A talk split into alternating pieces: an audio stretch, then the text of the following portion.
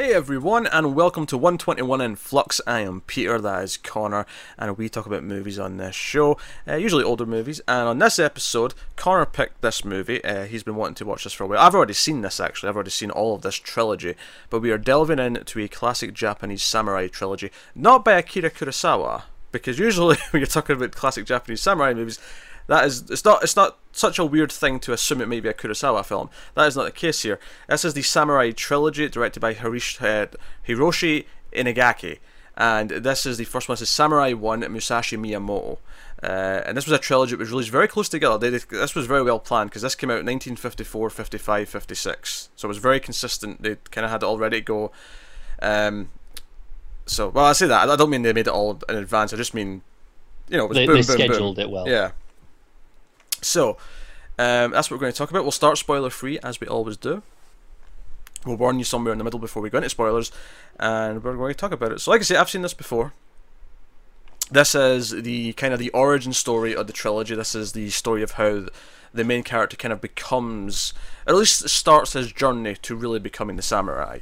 Um, Yeah. And that's kind of what the what it was about. His name in this is a little bit different as to what it becomes. It starts off as Takezo, and we'll get into that more properly in spoilers. But in this movie, he is Takezo, and him he convinces he convinces his buddy uh, Matahachi. They're in a small village. There's a war going on in Japan, and they he wants to join up and be get famous for being a war hero. And he convinces his buddy to join, even though his buddy's engaged and he's got a mother that he's leaving behind. He convinces his buddy to come with them and it doesn't go so well. their, their side loses the war, it all goes to shit, and they end up seeking refuge in a, in a, in a small house nearby. That's you know, well, I say nearby. It's walking distance in some capacity from the battlefield with this widow and her daughter, and things take a bit of a turn, and eventually Takezo is a bit of an outlaw being chased down, and it's kind of like his journey to maybe like not being so angry, where he can go from here. Uh, and there's more to it than that, but I want to save it for spoilers basically uh, when we get into it. So, I suppose I'll ask the question, Cora, did you enjoy Musashi Miyamoto, the first samurai movie? I did, yes. Uh, like I say, it was it was an origin story, which I wasn't actually expecting because I didn't know exactly what it was. I just, yeah, I knew this was a, a well-regarded trilogy, and I'm like, okay, cool. That's that's pretty much all the information I had going in. Yep, I, I actually blind bought the Criterion collection of this, the, the trilogy, um, like I don't know when it came out, whenever that Blu-ray came out, like A while ago. seven, eight years ago, whenever it was, um, and I, I, you know, I, watched it for the first time sort of soon after that. Um, so it's been a while since I watched them, but this this was. Uh, uh, I liked it a lot. Like I'm happy to be watching it again. Um, I I loved it the first time. I maybe even loved it a bit more this time. Um, I think going in knowing where the story is going to go over the three movies and sort of seeing the build because I remember watching the third movie maybe like a year after I watched the first. I, I kind of spread them out a little bit. It was like you know I watched the first one maybe six months later. I watched the second one, and then the third one was maybe another six months after that. And I, I think I remember when I got to the third one, I remember being like, oh yeah, I, I'm maybe struggling to remember some of the stuff in the first movie now. it's been a while. Uh, but so it's fun coming back and watching the first one again and being like, oh no no, I know where this is going. I know where, where this is setting things up and what it's doing with these characters.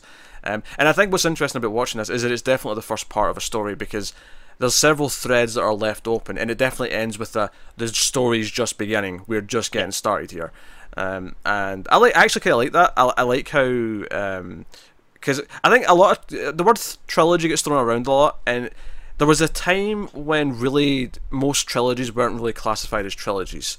Because trilogy, once upon a time, actually meant no, no, the whole thing was kind of kind of planned and semi-written before they even made the first one, and it was all kind of finite. And that's not actually true for most trilogies that we think of, right? It's it's not true for most of them. No, uh, a reasonable handful, but A, hand, a handful, but not most of them. And Lord of the Rings is obviously a big exception. That's definitely a trilogy because it was all written in a book form oh, first. absolutely, yeah. Uh, that one's un- undisputable, but there's there's definitely others where it's like, nah, I mean, like Back to the Future is a trilogy, but it wasn't. They didn't actually plan the sequels until after they made the first one. Yeah. Um, and, and you know it's true of a lot of them. So, uh, whereas this feels like no, no, no. This was like a serialized three-part story that they they, they started here.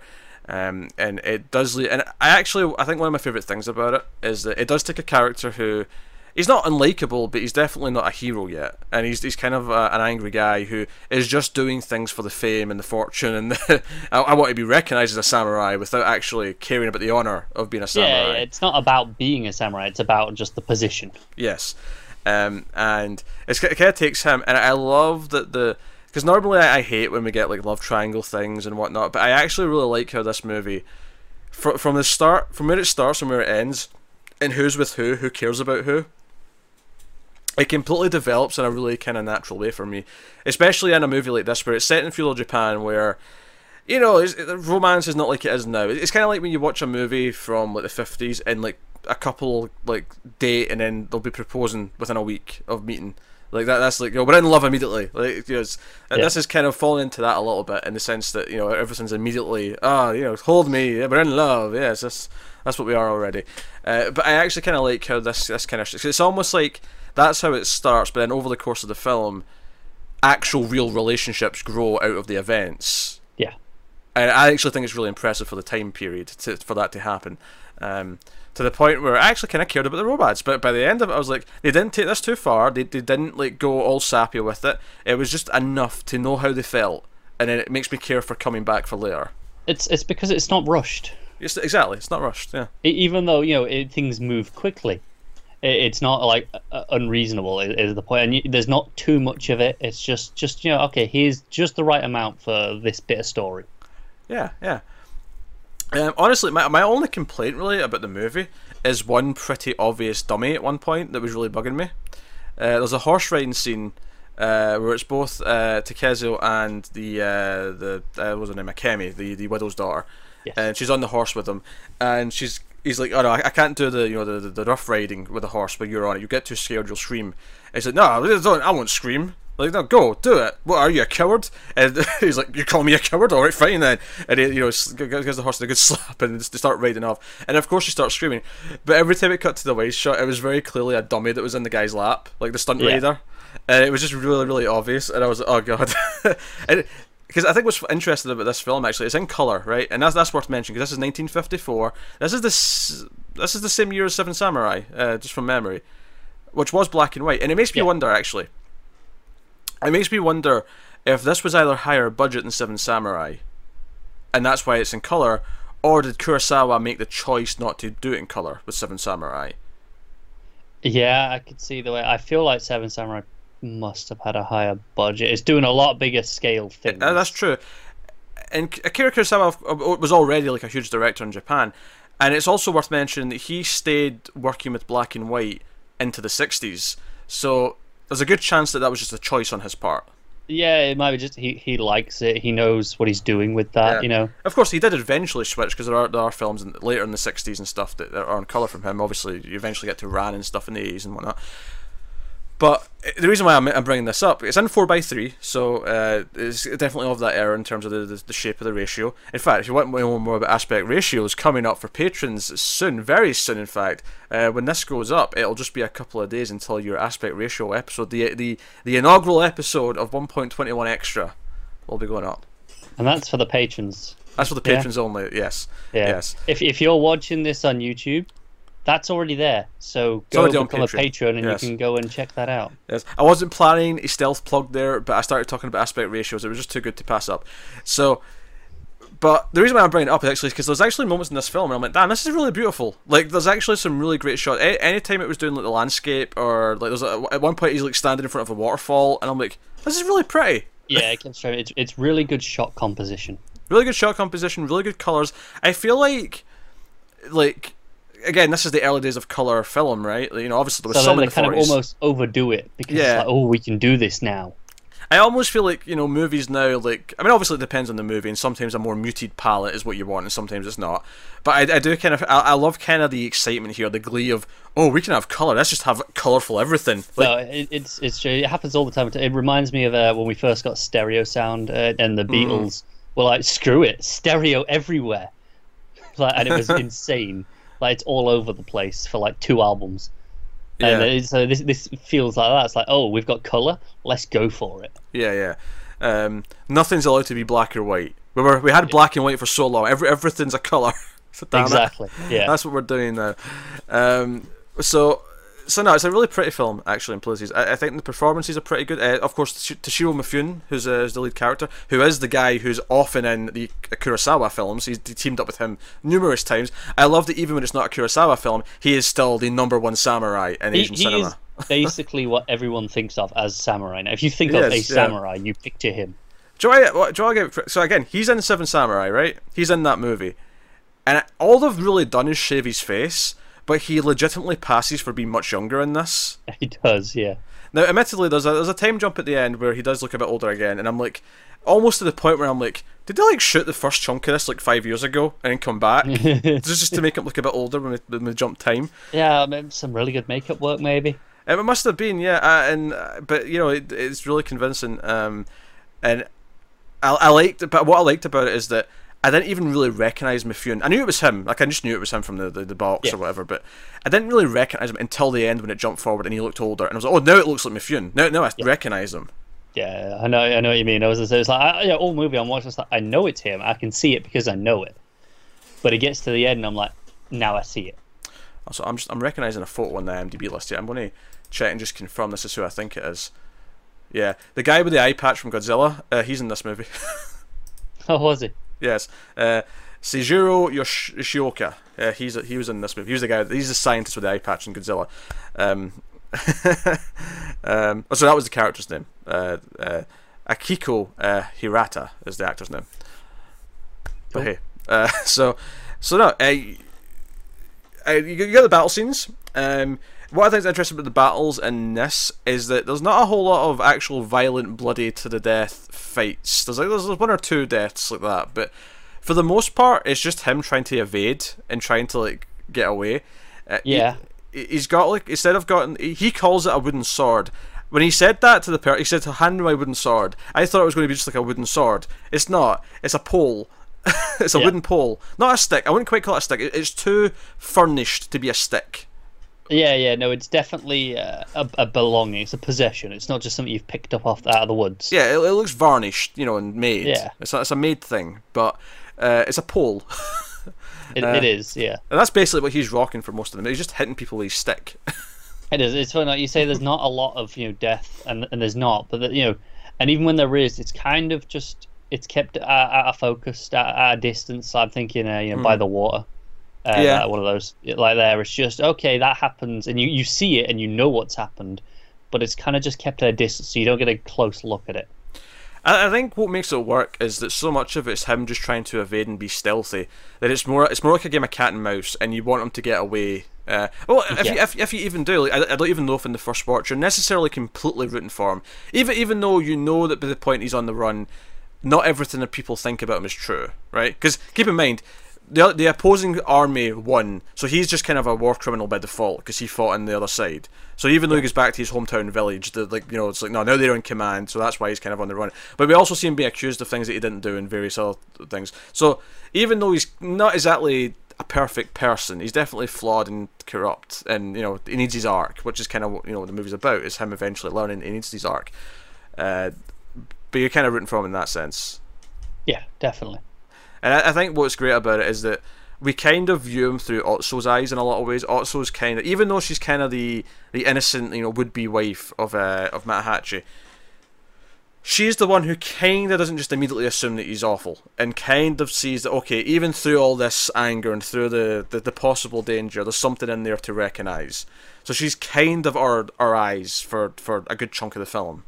She is because, like you say, you know, uh, for for me, first viewing, you know, I, I haven't got any attachment from you know whatever his character is over the next two movies, but it's almost like okay, I know he's the good guy ultimately. I know he's the guy I'm following, so I'm you know you're you're rooting for him just on that, and and she's kind of the same. She's like, yeah, okay, I kind of know there's something in there.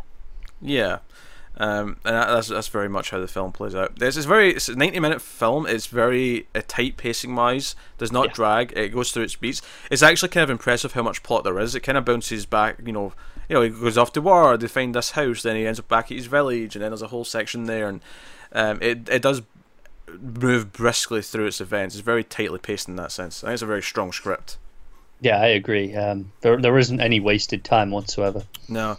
Um, and even when it does stop to like appreciate the scenery, it never goes on so long that you feel like it's dragging things down or it's or it's padding or anything like that. No. So, so yeah. I mean, I, I guess uh, anything else before spoilers? We should just you know overall. Mu- actually, music. I really like the music. Uh, the main themes. Yeah, it's really strong. I, I, what I like about it is obviously it sounds of the time, but at the same time, I can al- I can almost hear it. Almost feels of a later era. The actual theme, like it, it, obviously, it sounds like the instruments that it's using, the the quality of the sound is of the era, but the actual heroic theme that's playing at the start and you know a couple of times throughout, it feels like it's of a later generation. No, you're right. Uh, you know, music is very similar to what a lot of the movies were doing in the '80s. Yeah. So yeah, I mean, did a bit, a bit ahead of its time there for sure. Yeah. So no, I like the music. Uh, so yeah, so we'll, we'll full spoilers now from here on out. Uh, this is Samurai One, uh, Musashi Miyamoto. So this is the story of how he eventually is kind of turned into a samurai. He, he's you know he's on the run. He they, they, they him and his friend who he convinces to go to war with him. Uh, they're basically the grunts. They're digging the trenches at the back. Yeah. In fact, that's almost a really darkly funny scene when we just see like the soldiers like they're just running back and they're like, "Hey, stop digging! There's no point. Just start running." And they're like, "Why?" And they're like, "We're all dead. They've won. We're doomed." And they just get kind of angry, and they have to Yeah. they have to go on the run.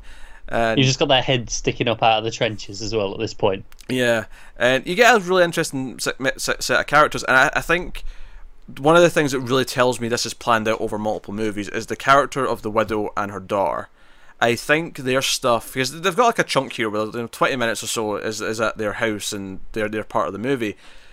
But they set up so much about, her, especially the widow, like how her as a character, where she's kind of devious. She's kind of she steals like dead, you know, belongings from dead samurai and soldiers and sells them. There's these bandits that come around, and you and you almost are, it's kind of funny that this came out at the same time as Seven Samurai because it's almost a subversion of that type of plot. Where It is. Uh, this is based on uh, some books, right? I think so, yeah, Yeah. So I mean, it, it makes sense to me that this, you know, like you say, oh, it, it was planned in the sense that sure they, they were banking on getting the next movies, sure, yeah.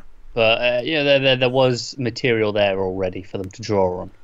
but because they introduced these characters and she, she's stealing stuff from the dead um she like the the daughter like tries to like throw herself at uh, Matahachi who or sorry, sorry let me correct that she throws herself at uh, Takezo Matahachi on the other hand uh, when because he gets wounded a little bit and she's like tending to his wound and he gets kind of like caught up in the moment and he like goes to kiss her kind of forcibly and she, she doesn't even know about his his, his fiance at this point. She she just kind of runs off, and she finds it from Takezo afterwards. But he he's kind of guilty about it. He's like, "Oh, please forgive me, Otsu." I mean, no one's seen him do it other than her, but he's just like, "Oh, please forgive me. You know what have I done?" Because I've been here, they're behind here for a couple of months at this point from the from the soldiers.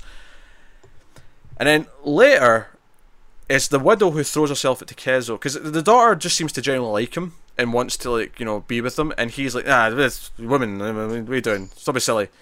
and the mother and the widow ends up throwing herself. It's, it's actually not until after the bandits come and he fights them off single handedly. He like just takes them all out with his stick. Yeah. that's basically what he does. Again, it's a pole. I'm just I'm adding I'm sort of stick for comedic effect here. He beats them all off with, with his stick. He, admittedly, he grabs one of their spears as well uh, during the fight, but he does all that. And the widow then kind of like, oh, you're a real man. You're you're not like uh, that other one who's who's weak and whatnot. You- You're you're a real man. Oh, you know, be with me and we can do. And you know, she's trying to manipulate him, and he like pushes her away and he's like, no, and he runs off. He goes he goes, he goes off to uh, the the nearby lake to you know wash up. He needs to be alone. Yeah. And the daughter and Matahachi come back, and she claims that Takezo tried to rape her, and that she, she you know she threw him out. She, she she fought him off and threw him out. And we have to go to the city now and convinces uh, Matahachi to come with them, even though he's supposed to come back home to his his wife to be and his mother. Yeah, he's, he's kind of a sucker, isn't he? He is, and she and you see how she manipulates him because she's like, "Oh, you're not like him. You're kind and gentle. You you can come with us and take care of us." And again, that's like the opposite. That's the opposite point she was making to to to Takezo. So Yeah. That's it. So, and they kind of leave out the movie. There's one scene with them, kind of on the on the journey, where like some bandits attack them, and they kind of like together fight them off. But it's kind of like a really pathetic victory, where they just kind of barely barely do it. Where he's kind of not really doing very well. The the widow probably does more more damage than anyone. Uh, with yeah, he, he he he does grab one of the swords and he's just slashing wildly, yeah. like just swinging, like you know, he's he's got nothing. Because I actually thought after that scene we weren't going to see them again. There is one scene towards the end, Yeah. just just to remind us, okay, these characters are still in play. Yeah, They- They're still But doing yeah, something. That that is there where he kills him. He kills the guy uh, with the sword. He slashes him in the back. Yeah. Uh, by the water. But again, it's, it's just at a distance. You know he's done it, and he's horrified with himself afterwards. Yeah, that's you know he was pulled into this. Arguably, you know, um, was you know convincing him of to come because because that's the thing. This this he seems so happy like together, like you know, because he, after he asks him at the tree at the start. He goes to Otsu and he's like, "Oh, if I if I went away for like a year, would you would you wait for me?" And she's like, "Of, of course I would, but you're not going, right?" And he's like, "Well, well, you know." Well, we'll see. And Takezo kind of wants me to go, and uh, there's that scene where Takezo's leaving to go to war, and he shows up, and they're so happy. They're, know, they're proper best friends. They're so happy they're going to go together. He's he's, he's not Yeah. going alone. He's, he's he's he's so cheery about it. Um, and now you know when, when Takezo comes back and he finds the house empty, he's like, "Damn you! Like, da- damn you, Matahachi! What, what, what have you done? Your your, your mother, your, your your wife to be, you've left them, and they're off together." So, and that you know, so, so they've left the movie basically, other than one scene at the end. They've left the movie. Uh, it's now Takezo who comes back to the village, and at this point, it's been taken over by the the winning troops, and he's like an outlaw. And he's basically like they know he's in the town, and they keep trying to find him, and he's ducking and diving, and he tries to speak to Otsu. And also, you know, we had one scene with her earlier, but this is where she kind of becomes one of the most important characters of the film. Where, like we said, she's kind of the eyes for the Yeah. audience. She's kind of like the, the the conduit. And she kind of meets him. She's kind of scared at first, and you know, because the story here is that Matahachi died, and Takezo's like, no, no, no, that didn't happen. He comes and tells the you know the, the mother and Otsu, no, he's not, he's not dead. He's, He- he's, he's out there. He's fine. And they say, okay, where is he? He's like, I can't tell you that because he feels too bad about telling them about what he's done. Like that he's Yeah. le- le- left with another woman, basically. He, he, he doesn't, he's not willing to say that. Uh, and of course, later on, we get a we get a letter. Like you know, the the widow sends a letter to her. It's like, oh, I heard you know he talk, spoke spoke about you in, your, in his dreams in his sleep. So I'm just sending you a letter. I'm married to him. Let him go. Bye bye now. Is basically something she sends later that It's, confirms uh, it's pretty cold. Yeah, but so everyone's hunting him, and and Otsu clearly cares about him and doesn't want, and ultimately, like this goes on for a while. They, they like they, they get the villagers. They're, they're all like, oh, every, everyone has to send two people from their family to come and help hunt this hunt him. And it's, you know, it's a lot of game of cat and mouse. uh, A lot of sneaking around bushes, all that kind of thing. It's a really fun part of the movie. I think this is where the, It the is, real yeah. strengths of the, the, the, the flow come from, is this part of the movie. But eventually, we, we meet this priest character. We- We've seen him once or twice, like sort of briefly with It's been Otsu. around, yeah. But he he comes because he actually stops a scene where she's almost assaulted by this other samurai, one of the one of the guards, who, who wants to like have have his way with Otsu, and he kind of like you know is just there to sort of like hey, there's someone watching, stop it, and you know uh, so so so we get a sense that he's a good person, right? We get we get that kind of early. Uh, but he's like, okay, all, all this hubbub over one person, I'm, I'm going to go out and find him myself. And Otsu's like, oh, I'm coming with you. So they go, they go out and just go camping basically in the forest. And basically the fire and the smell of the food kind of attracts Takezo in. He's just like, Yeah, okay. and, and it's when he just sees him in the bushes and he he calls out to him. It's like, hey, you know, come on, it's cool, we're cool. And you know, she's like, who who are you talking to? Is, there- is, there- someone else invisible here that I'm not seeing? So look over there by that bush. It's like, yeah, it's just just there. yeah. And he comes out and he, they feed him. Uh, I really wanted some rice after I was watching this, by the way. He was just he was just like downing rice into his mouth. I'm like, I could go for some rice. Um, for anything, to be honest. I'm pretty hungry. Yeah, that's true. I, I'm, you know, I'm quite fond of rice. A lot of people think rice is a boring thing. I'm a, r- rice. I find eternally sh- shoving my faceable. No, see, I, I need something with rice. Like it's it's got to have something in it. Oh, a bit of a sauce, sure. Yeah, but no, but not just a sauce. I need like some meat, some veg, something in with it. Like it's it can't be just rice. Oh, I, I mean, obviously I'll have that off. You know, when I've got rice, I'll often have it with something, but I don't need to. Like, like I can just have some rice and sauce and just be happy. Nah, I get I, I get bored of it about you know four or five mouthfuls in. Oh no! I whenever I get like a Chinese, I always get an extra batch of rice just so I can sit and have the rice later for a snack. Madness. I love it. It's great. It's my favorite part of the Chinese. The meat's just there because I'm supposed to have meat in my diet, but the rice is the the rice and the sauce is the real the real temptation. Oh, the meat's the best bit. I mean, uh, the, the sauce, obviously, that's what makes it. But That's because of the flavour more than yeah, else. yeah. But the, the meat over the rice. Yeah, Because I mean, chicken's still just chicken essentially. it- you know, the rice is the bit that fills you up. The chicken's the bit that, that makes the meal. Like the rice is just yeah, here's the padding that you know will actually g- give you the. Sometimes padding's you'll, be- you'll stop being it- hungry. It's the same with uh, mashed potato and gravy. Like the other thing that's there is just there because it's supposed to be on a meal, but the mashed potato with the gravy is my favorite part. Fair enough. I don't know. I'm weird. Like I'm like I'm really fussy with food, and I have some really weird likes and dislikes, and that's just I'll be, I'll be honest. I'm a, I'm a big fan of, of mashed. I'm more of a fan of mashed potato and gravy than I am of rice. I could, you know, it, you got, you got a roast dinner in front of you. I'm quite happy to have a, a huge portion of mash, absolutely. But you know, rice has to be in proportion to, to the sauce and the meat. You can't overdo it.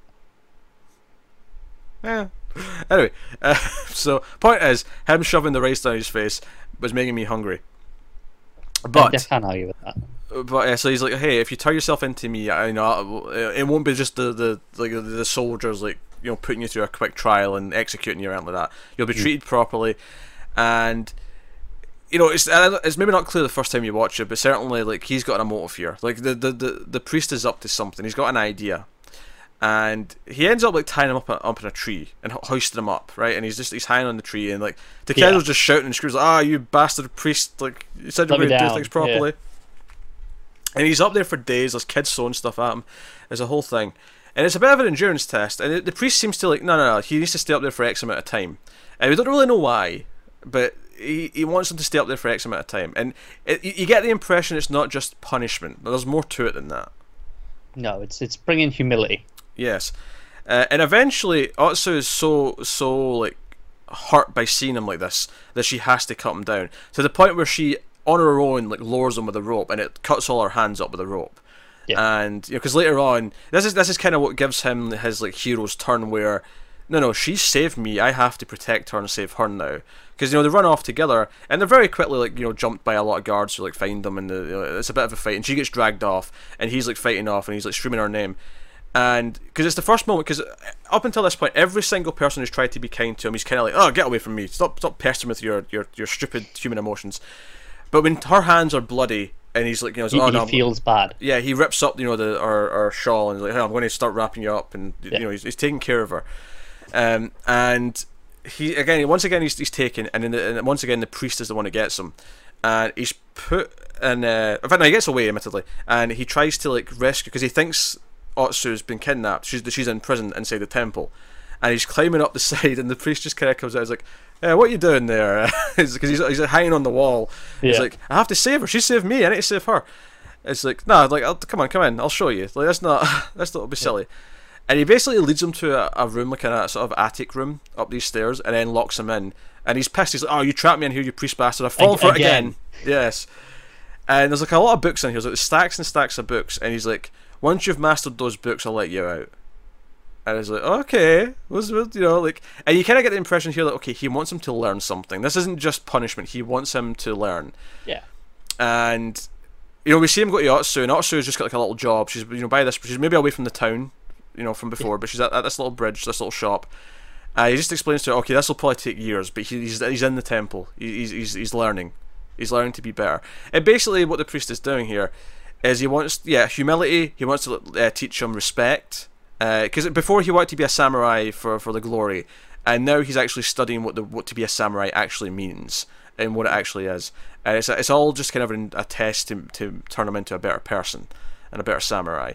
Uh, and we actually skip uh, what turns out to be three years later at the end of the movie, where he is now looks older. He's got like a proper he's got a proper set of swords, and he's you know the the the, the I don't know what what the not the emperor, but the the general, The lord. yeah, the lord of the of the town or whatever. Is like, oh, you want to be my my my samurai, my agent. Uh, he, he wishes to, and but he's like, I'm not ready yet. And he, he says that, like, he, you know, again, he's got humility. He's like, I, I'm not ready yet, though. I, I have to continue my training, but to continue my training, I have to go out and, and you know, walk the path and like Yeah. actually do things out in the world. Which you know, setting up the second movie where he's going to be out, you know, doing things in the real world as an amateur samurai. Uh, and they agree, and he's leaving, and he wants to go and see Otsu, and he's told not to. Like the, the priest is like, no, no, if it's just to thank her for saving your life, then sure. But I suspect there's more to it than that. Yeah. So if there's more to it, then don't do it. If it's just to thank her, then sure, go do it. But it's on your conscience. So he actually walks past where she is, and he, he's not intending to go speak to her, but he's kind of just stares long enough that she can't help but notice him. And she ends up running up, and we get this this heartbreaking scene where she's like, "No, let me come with you. Like, no, I don't care where you're going. I won't be a hindrance. I'll stay behind. If I am a problem, just leave me somewhere." like she's determined to come with him. Like, and as much as the dialogue's maybe a little on the cheesy side because it's kind of old school and like, oh, you know, oh, Yeah. I'm betrothed to you and I love you forever, and there's you know, there's all these big statements the actual emotion of her growing attached to him, you know, with with her husband being gone, thinking he's dead, then finding out, or the fiance, I should say, finding he's thinking he's dead, then finding out he's actually married to someone else, he's, she's been betrayed by him, growing attached to him, and him actually trying to save her and trying to be there for her. You get the connection between them, and they both care for each other. You know, he he's the hardened shell that was kind of eventually beaten down to, Yeah. to actually you know accept her. And, She's like, please wait for me. And he, he kind of just nods eventually. Like, and she, she, she turns around like five times and says, wait, I need to go and get my stuff to come. But wait, I'll come with you right now, but wait. And you you know that he's probably not going to. You Yeah. can see it in his face. Uh, and I love it. It actually cuts to a shot of the uh, the seaweed just kind of Yes. flowing in the, in the river. And my favourite part of it, it was um, it, it called back to a shot earlier on, just not too long ago in the movie. There's a, there was like a row of uh, men in the water, and I think they were washing like some long fabric, but they were kind of it was it was kind of Yeah, snaking in the like same the, way. wavy motion. Yeah, it was the same thing. It was all these lines of waves, uh, but again, it was colourful. It was like you know, one was red, one was blue, whatever, and it was very much um, you know all these things flowing together but being still apart, and it was just kind of like thematic for what was going on. I was like, oh, it's kind of neat. I, I like it. And yeah, and he leaves, and he just leaves a me- he carves a message into the into the uh, the railing, Yeah, the bridge. the bridge. It just says "Forgive me," and she's left on. And I actually feel bad. I'm like, oh, like you, I, I think you leave this movie really wanting them to have a happy ending. Yeah, yeah. Well, we've got two more. We do have two more, but I think you really do want them to have a happy ending.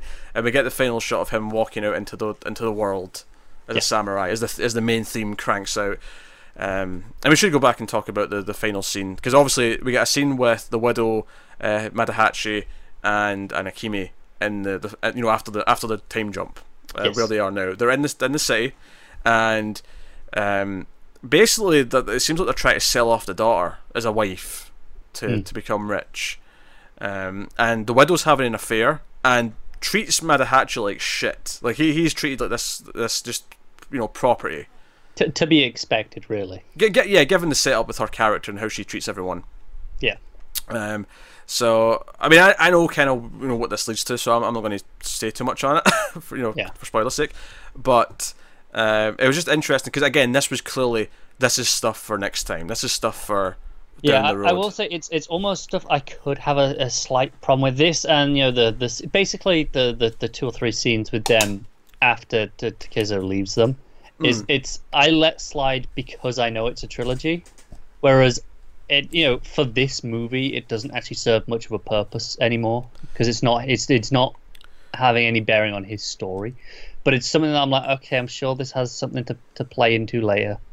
It's a serialized story. I, I think ultimately you have to accept that and know Yeah. that you know this is part one of a three-part thing. So I think you just have to accept it because I mean it's not like they go back to him a lot. There's only two scenes with them. There's one on the beach and then there's this There one is, at the yeah. end. Um, and I think I don't know if he did the first one, admittedly, in the beach. Um, I, I don't know. It does a lot for Matahachi's character and you know to It who does, he yeah. is. So That- that's the thing. It's it's good for him, but again, he's he's not the focus of this movie. he's not. It's He's not, not. It's not really his story, so it's why it feels a little weird to have that. But I, I think the scene at the end is, is almost the equivalent of the uh, the Marvel post credit scene. It's, there's the, It here's kind of is. here's, yeah. here's what's coming next time. This is relevant for the future. And it's just to remind you as well because because if you hadn't have this scene, you wouldn't have seen them for like the last forty minutes. Like you know the you know the, you'd, you'd maybe be forgiven for forgetting them had had we not had the you, scene you at the end would. to 'cause you. I, I think you know, they're these scenes only are there to just be like, hey, these are going to be around the next movies, right? Otherwise, they would bow out when they do because they're not really relevant for the rest of this movie. They kind of, you know, they're, they're not part of this journey. So I think they are there just to to keep them in your mind. Yeah. So that's why I think it's a, it's it's not a valid criticism because of what, of what the movie's trying to do. Okay, I, I think it's uh, I think it's fine as a trilogy, but I think it does slightly take away f- from them their purpose in this particular movie. But it, but as a trilogy, as a though, yeah, yeah, it is. It's it's you know, like I say, you, you, I'm judging it on both. There's no point in judging it on both. It's a start of a trilogy. There is. I mean, yeah, but uh, you, I think even even a trilogy, you, you want to sit down and watch just this movie, especially the first movie of a trilogy, which usually has its own you know thing. It, it's sketchier when you get beyond that. Well, but here's the thing, though. This movie is actually really well rounded and tells a story that has a finish. I, I don't think this feels unfulfilling at all. No, I agree. That's that's why this sticks out to me because it's the only element in the script that does feel like that. Oh, yeah, this is because it's a trilogy. No, but I, th- I think that's okay because it is just the once. Like it's not littered with these little things that don't get paid off. It's just the one thing. It's just that that one dangling thing to oh, sort of keep you going for next time. So I, I, think it's a bit unfair to, judge it like that because it isn't, you know, because it isn't a single movie. It's part of a trilogy. Um, the first one should probably be the most standalone out of a trilogy. Like I, I, like I would never tell anyone to watch Back to the Future Part Two without watching Part One. No, there's no, no point. No, I, I think almost every trilogy that I can think of, the first movie kind of stands on its own, right? Yeah, the, for the most part, yeah. It's very rare that they don't. Lord of the Rings, not so much, but yeah. That's that's one of the rare ones that doesn't. Yeah. Yeah, doesn't stand up when you put all three of them together. To be honest, but you know, one day, one day. they walk a lot when you put them together, but they don't stand up much. oh, one day. I'm saying it right now. The Samurai trilogy is better than Lord of the Rings. Fight me. Go on, I dare you. See, I, I, can't argue. I've only seen one. That's uh, not. well, you know. I, I, don't mean you. I mean, I mean the people. I mean the world. Yep. All right. Fine. Fight me. I might fight you at the end though, because I do, I do really love Lord of the Rings. And that's the thing. He changes his name at the end. He's, he's named. You know, he's not Takezo anymore. He is Musashi Miyamoto. That is now his name. So yes. I, I, and I love that that it's called that. And the whole movie, like, who's this Musashi Miyamoto? He's not popped up yet, but no, that's what he becomes. That's his name. Now he's a samurai. That's yeah. really, I like that. Yeah, it's smart. And you know, he gets at the end when he, he's going out in the world and he's like, no, no, okay, that's not who I am anymore. Essentially. Yeah. Yeah, and I think there'll be lessons to learn as we go as well. Like, sure, the the priest is saying, you know, let the past be the past. You know, cut it off and be this new person. You've been reborn. But I, I think there'll be an acceptance of no. Part of what got me here is still part of who I am, and yeah. like what made me who I am, and I have to acknowledge that. Just just because I'm cutting cutting off the the, the weaknesses of my past doesn't necessarily mean that everything in the past was worth cutting. If that makes sense, yeah. you know. So, no, no, I'm with you. So, so there's definitely more to, more to do with that, and I, I think I think we have some really strong characters. I really like uh, Miyamoto. I, I like uh, Matahachi for what he is. Uh, not so much that I like him as a person, just as a character, I like him. Yeah, you like his, his purpose yeah. in the movie. Yeah. Otsu as well. I actually think because at first she's kind of just the the very innocent, uh, like innocent, you know, scared, worried, like you know, yeah. wife, but almost damsel. Yeah, damsel. Yeah but over the course you kind of and obviously we're in a world here where that's just kind of how the, the men and women are unless you have a really stylized movie where they, they want to make like a badass female samurai typically that's just how the women in these movies are treated because that's just kind of of the time. Yeah it's the assumption that's just how it was. But you know i'm sure there were exceptions even at the time but you know across the board. Um so but it's nice that over the course of the film she make even though she still makes the grand gestures in the same way um I, I still think you, you do end up rooting for her because I, I think she's the heart of the movie in a lot of ways. Um, so so no. Uh, but no, it, it leaves me pumped for the next one, and I presume that it won't be too long before we do the second one because I, I, don't think we want to let the memory fade too much before we get. to No, we'll do it reasonably soon. I'm sure. Yeah. Whenever, whenever the next appropriate slot. Yeah, within within a couple of months, I think is what I'm saying. Yeah. yeah. Uh, so that's Samurai One, uh, Musashi Miyamoto. Um, anything else you want you had, Connor? No, I think we covered it. Um, I, I, was I was surprised maybe by the the lack of action, given that you know this is you know it's a samurai movie. It's in the title, hmm. and it's it's actually quite restrained in that area. Yeah, I actually I think it's really fun, but like I say, it's more the cat and mouse stuff that I really no, no that into, wasn't yeah. a criticism. It was more yeah. just uh, it surprised me based on expectation. Because, I, think it's because know, he's not a samurai yet. He's not. No, yeah. like I said, I, I went into this. I didn't realize it was the origin story until I you know started watching it and it became clear. Yeah, because uh, it's worth mentioning the next two are you know are both called Duel at something. There's you know Samurai Two, Duel at Ichijoji Temple. Or that may be the third one. No, that's the second Right. one. The third one is Samurai Three, Duel at Ganryu Island, if I remember correctly. Right. Uh, but you know they both have duels, so they're, they're both sequels build up to like this is the duel that the Right. film has been building to. Um, so so no, I'm excited to dip back in. I, I do remember uh, how the trilogy ends more or less, uh, but I am hazy on a lot of the the middle stuff and how it gets there. So I'm excited to dive back in and kind of discover. But I remember, I remember liking them both. So I'm looking forward to getting back to them. Um, and if anything, my rating of this, mate, I went up a little bit since I last watched it. I, I think it holds up. I'm, I'm happy that on a second viewing, I'm like, no, this this is just as solid, if not better, than it was the first time. Uh, so, with that said, what would you rate it out of ten? I think I'm going to give it a, a 7.5. I think it's very good. Ooh, but it's one of those that again once i see the full story and i see where it's going i feel like this that, that, that could get bumped up Interesting, Because I originally gave this an eight, okay and I'm actually going to go as high as a nine. No. okay I was I'm really into this. I, like, as soon as it started, the music playing, I feel like this gets all the elements right in such a way that it feels at the start of this epic journey, and it pull it pulls me in. Like you know, the, the visuals are great, the music's great, the characters are interesting. Uh, the, the the fact that it takes its time building to who he becomes, he's not there yet, uh, is fascinating to me. Um, no i, I do really like it 7.5 still like, you know i, I like Yeah. this quite a lot So, yes, um, this is up there in trilogies. Once once we finish rewatching it all for the show, whenever we get to the third one, um, I'll I'll be reassessing where, where it ranks in my movie trilogies. oh Uh, you've so got a list for that haven't you Oh, you know I've got a list. And guess what's not at the top? which one are you going with Either. Neither of them at the top. uh, i know i know but which one were you going with for the joke Whatever one you said. It was foolproof. you could have guessed Star Wars, you could have guessed Lord of the Rings, and both would have been correct. they, they would have yeah So there you go. Um, I'd have to give some thought. Actually, I've forgotten what I'd, what I'd put at the top trilogy. I'd have to go and give it some give it some musings because there's some tril- there's some like franchises where even though it goes beyond the original trilogy, it's that still feels like a trilogy. So I'd still call it a trilogy. But then there's somewhere I wouldn't like Alien One Two Three is not a trilogy because it's you know it's a quadrilogy basically. It is yeah. That feels like a set of four. It doesn't feel like it was a trilogy. Then there's more movies later. But there's Jurassic Park still a trilogy, and then Jurassic World presumably will also be a trilogy, and then maybe there'll be Yeah, another trilogy, so on. yeah yeah sa- same goes for like star wars Oh, obviously, but that's I mean that's referred to as trilogies. That, that no, it is. Uh, no, I'm just you know, and on that line. It's it's sets of trilogies. yes, uh, and obviously Lord of the Rings and the Hobbit. They, you know, although uh, Hobbit shouldn't have been What, a trilogy. what should not have been. Yeah. No, I, I will defend Lord of the Rings to my dying breath, but you can you can throw the Hobbit under a bus. I'm all right. With a bit of luck, maybe Pacific Rim could be a trilogy. I'm hoping. It's hoping. Might be a long shot. People will shit over those movies, but those movies know exactly what they are and they just have fun. Yeah. Pe- Oh, I pe- saw um I saw the the honest trailers guys did um Pacific Rim Uprising.